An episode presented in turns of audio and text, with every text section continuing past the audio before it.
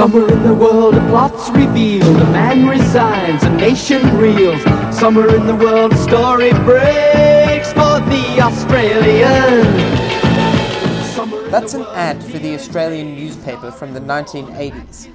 A lot has changed since then and since the paper was first published in 1964.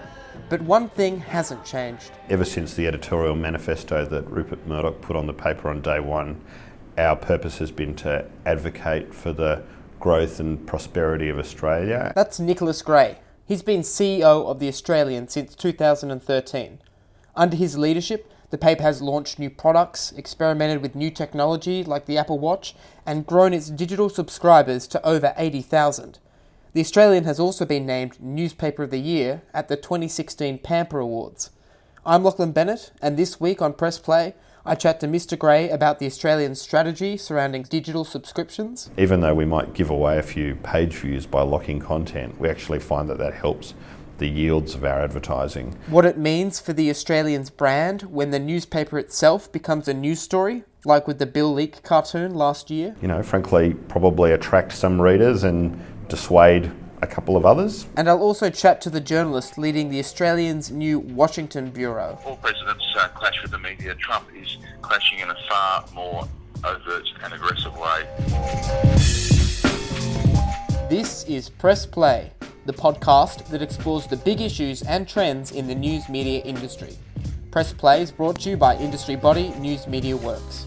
Head to newsmediaworks.com.au to check out the latest industry news, videos, and a range of tools and resources for media and marketing professionals.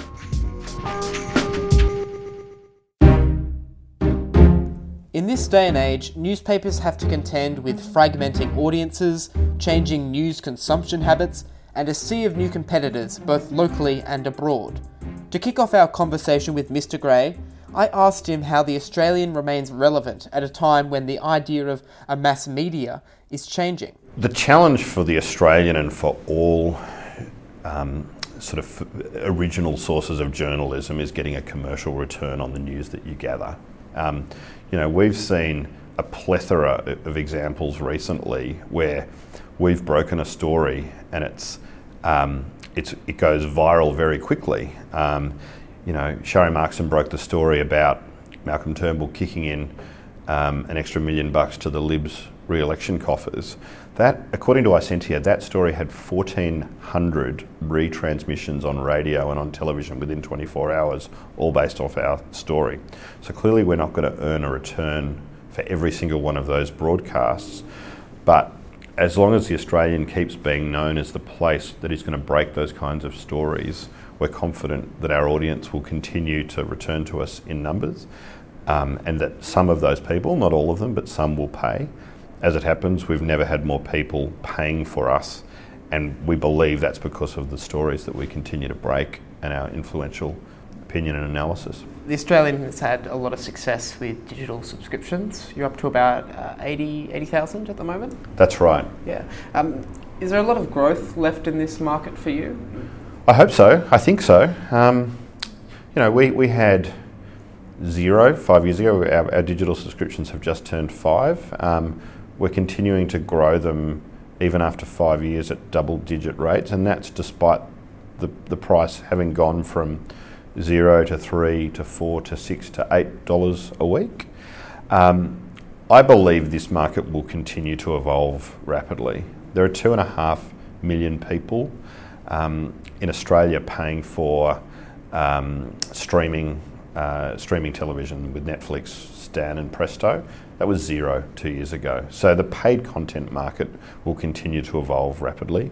We hope and expect that the number of paid digital um, members that we have will, will continue to grow strongly, but we're not complacent about it because in order to persuade someone to pay for something where a lot of there's a lot of free news, you have to deliver um, excellence, both in terms of the quality of the content, but also the surrounding experience. And we're continuing to, to seek to improve our offering to drive that growth. And with the Australian pursuing a, a strong digital subscription model, um, where does that leave the strategic balance between that and advertising? I think about it in terms of four main buckets there's consumer revenue from print and digital, and advertising revenue from print and digital.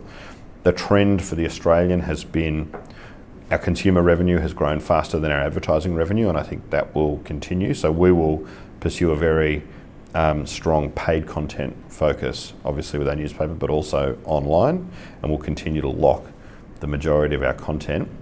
But actually, advertisers find our paying audience very attractive. So even though we might give away a few page views by locking content, we actually find that that helps the yields of our advertising um, and the attractiveness of our, our audience and brand to, to marketers. So, um, so we'll certainly pursue a strategy uh, along both lines um, across print and digital. And in pursuing more subscribers, would you consider um, unlocking more articles and shifting to a more freemium model? No, we've found that the more we lock, the the better we do. Consumers are savvy. If a if a piece of content is free and they don't need to pay for it, they won't.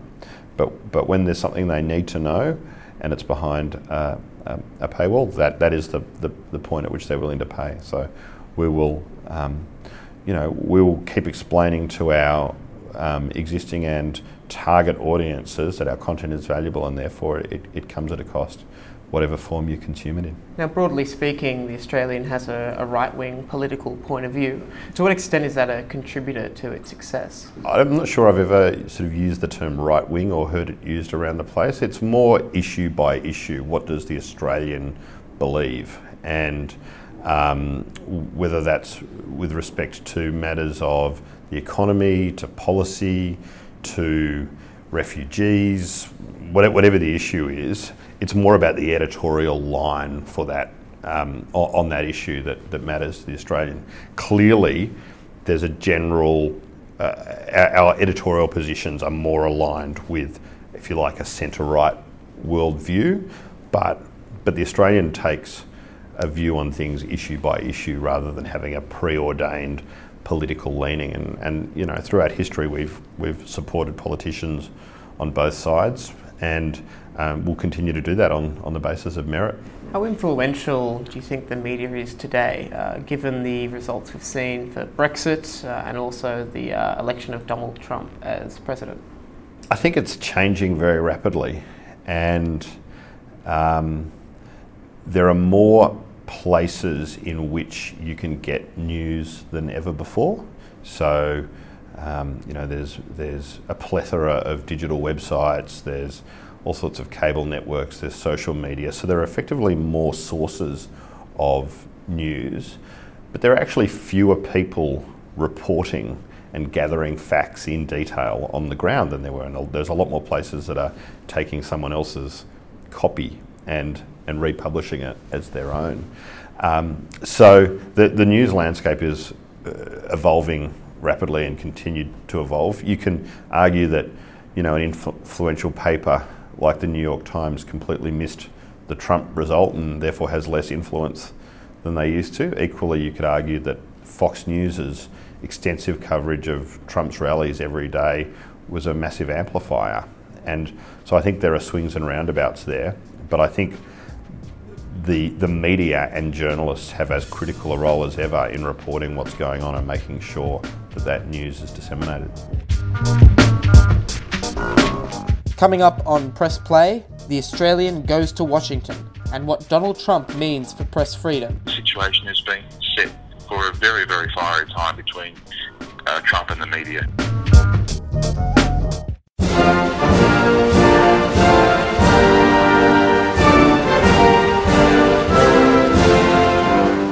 The election of US President Donald Trump was one of the biggest news stories of 2016 and his presidency is likely to dominate headlines in 2017. The Australian has responded by reopening its Washington bureau, a move that will provide its readers with on the ground coverage of American politics. To be able to say, well, look, this is how the US deals with the issue, uh, and you know, this is how it compares with the way Australia's dealing with it. I mean, you don't get that sort of service, if you like, from International Wires or the Wall Street Journal. That's Cameron Stewart, who is heading up the Australian's Washington bureau.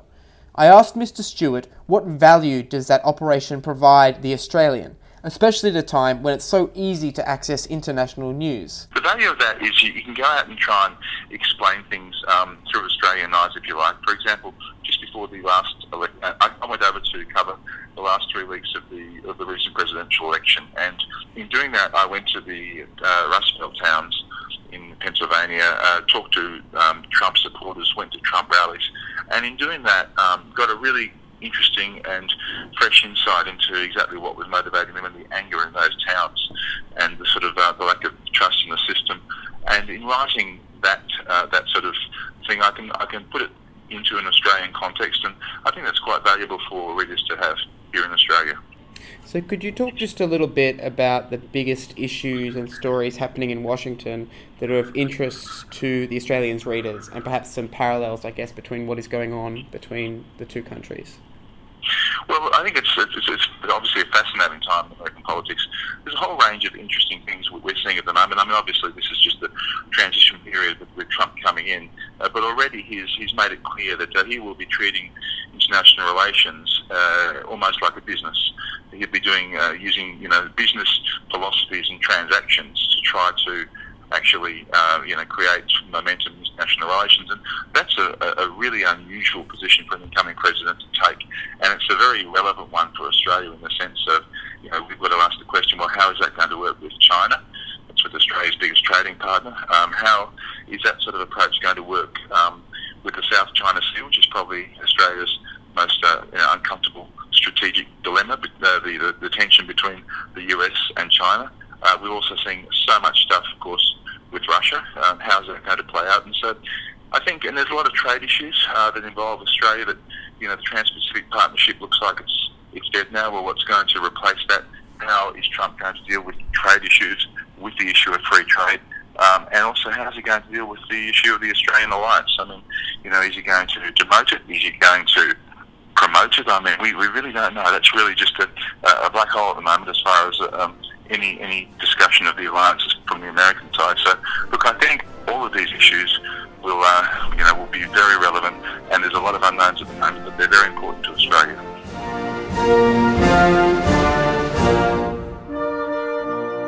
Donald Trump's behaviour is rather unorthodox for a president and his treatment of the media is raising some eyebrows. Go ahead. President-elect, since you are attacking no, our news organization, you, can you. you give us a chance? Your organization You're, you are attacking our news organization. Can you give us a chance Let's to ask a question, sir? Go ahead. Sir, can I'm you not give you can you state can you state categorically? You are fake news. Sir, can you stay categorically?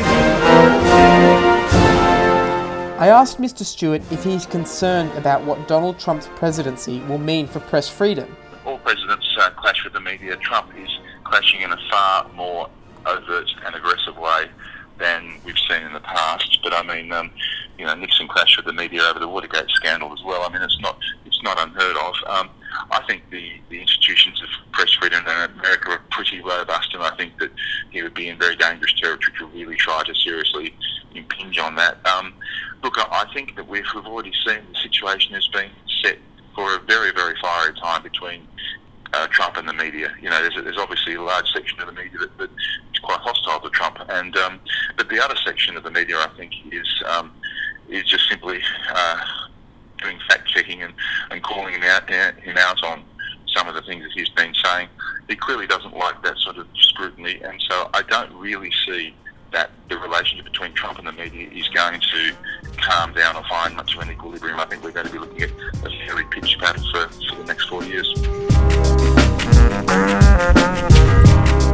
Coming up on Press Play, what does it mean for the Australian's brand when it doesn't just break the news, but becomes the news? We want to inform our audience on our views, and we will do that uh, on an ongoing basis.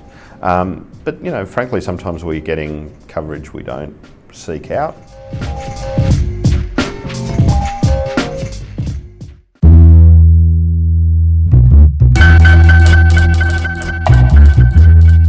Last year, The Australian published a controversial cartoon by Bill Leak. The cartoon depicted a beer drinking Aboriginal unable to remember his son's name when asked by a police officer to talk to him about personal responsibility. The cartoon attracted some pretty heated responses. Now, The Australian strongly defended Leak's cartoon, saying it highlighted the root cause of how Aboriginal children end up in juvenile detention. It also defended its right to publish the cartoon as a matter of free speech. The Australian Press Council and a number of senior journalists also supported the idea that the work shouldn't be censored, even if they personally felt uneasy about the cartoon. There's no doubt the cartoon was controversial, and it did gain a significant amount of media attention. So, where does this leave the Australian? Is this type of attention something Australian actively seeks out or even enjoys? Here's Mr. Gray again. Um, I don't think so. I think, I think we believe once we have an editorial opinion, we will argue it forcefully and persistently. So, um, you know, in that, in that sense, we want to inform our audience on our views, and we will do that uh, on an ongoing basis. Um, but you know, frankly, sometimes we're getting coverage we don't seek out. Um, if you are referring to the recent Leak 18C matter, that um, you know, our, our editor in chief published that cartoon. We didn't seek the um, the imbroglio that followed, um, and would have preferred not to have received the, the letter from the HRC. So. Uh, I wouldn't say we seek it out in particular. But what does it mean for the you know the Australians brand? Because obviously it created a conversation, uh, you know, uh, quite heated, both positive and negative, and you've sub- subsequently uh, launched a big campaign uh, about 18C. I mean, and what does it really mean for the Australians brand, even if you don't seek it out? Well, from our point of view, it's about the issue. The, you know, the issue is freedom of speech. Should that should that law exist, and should it be enforced in the way it is? Um, you know, once that issue is on the table, um, we will argue our case forcefully, and, and that will, you know, frankly, probably attract some readers and dissuade a couple of others. You know, our, our audience numbers are good at the moment, so I think it's more of the former than the latter. But they have to be aligned to issues that our editors believe in. We're not we're not going to pick fights for the sake of it. There's there's no point in that. It, it needs to be aligned to our values. Now, um, everyone seems to be talking about mobile nowadays. Uh, a lot of people have high hopes for the platform as the future uh, the future place for news media. Mm. Um, where do you see the commercial opportunities in mobile? So at the moment, it's the fastest growing part of the, the ecosystem. Mobile web is, is growing more rapidly than desktop, it's growing more rapidly than apps. So it's very important. You know, there are two primary ways to um, uh, commercialize your, our audience. One is by um, getting them to pay for content, and the other is by selling advertising around them. I think it's fair to say that m- in mobile, both of those things have been harder than desktop because there's less room to communicate the value of um, people paying for content, people's sessions are shorter, and the ad formats are smaller. So there's a lot of work that has been done to improve those experiences, such that even with a smaller screen, you can still um, imp- drive good subscription conversion and good advertising outcomes. And look, if I'm honest, we, we in particular and the market in general are still behind desktop in commercialising mobile, but it's a massive focus area because of the growth. I mean, it's kind of like social media in a way. There's a huge a lot of audience and interest in it, but whether or not there's a, a, commercial case for it is, I guess, the jury's out on that. Is, is there a strong case for mobile at this point? Yeah, I think so. I mean, the, the case is that's where the audience is. So, so more than half of the um, uh, sessions with our site now are on mobile. We're not alone there. So, um, you know, the, the long term trends in media, where the, where the audience goes, eventually the money goes, um, both people buying content and also advertising um, around it. What everybody has learnt is that the same things that work on website don't always work on mobile, and, and so there's a lot of effort in refining the experiences to make them work better. But the size of the audience means you know there is value there. On social media, do you see it as much of a threat to news media in the medium and long term, even though it's uh, quite beneficial in the short term? Yeah, I mean, I think it's it's already had a massive impact. If you look at Facebook's in particular, um, Facebook's audience growth and revenue growth, clearly they've taken share of audience and share of ad dollars away from all traditional media. So it's already a a threat. What we're seeing now is that the Facebooks and Googles and Apples from very strong positions that they already hold, hold. They still need to grow their time spent with their products. They realise that they've got to have great news services to do that, and so we're seeing more willingness from them to, to work with us to help us drive subscriptions through their platforms. Um, so, you know, they're, they're, we're threatened by them, but in, in, other ways, they want to be our partners. So, it's a it's a constantly evolving um, dynamic, and there's no doubt that they're threats, but there's no doubt there are caref- if you're careful about it, there are opportunities to work with them as well.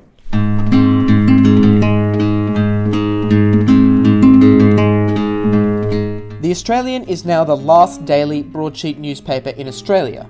Over the past couple of years, newspapers all around the world have been shifting to smaller page sizes.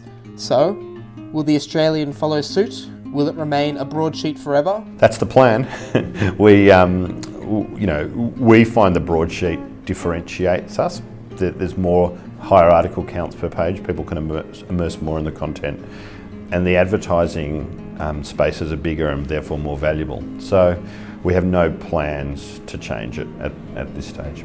I mean, some people see the shift to a compact or a tabloid format as something that signals a, a decline in, in quality. I mean, today, does the size of a page really matter for a paper? Well, I think if you look at r- recent case studies, uh, about a decade ago, the Courier Mail and some of the UK papers went compact and got a big circ uplift from it. A couple of years ago, the Herald and Age went compact and didn't. And I think that, for, me, that was a, an insight into um, in, in the fragmented landscape we live in that that you know this idea that by changing your shape you could drive a lot more sales for commuters, etc. I think that argument was probably stronger a decade ago than it is now. And you give away ad dollars. Advertisers won't pay as much for a tabloid full page as they will for a broadsheet full page. So, look, um, you know, who knows what the future brings? I think one is it's dangerous to say anything is forever, but but we certainly have no plans to change. Press Play has been brought to you by News Media Works. You can catch up on previous episodes or subscribe to this podcast on iTunes, SoundCloud, Stitcher, or by visiting newsmediaworks.com.au slash pressplay. We'd love to hear your thoughts on this episode, so leave us a review on iTunes or send News Media Works a message on Facebook, Twitter, or LinkedIn. I'm Lachlan Bennett. Thanks for listening.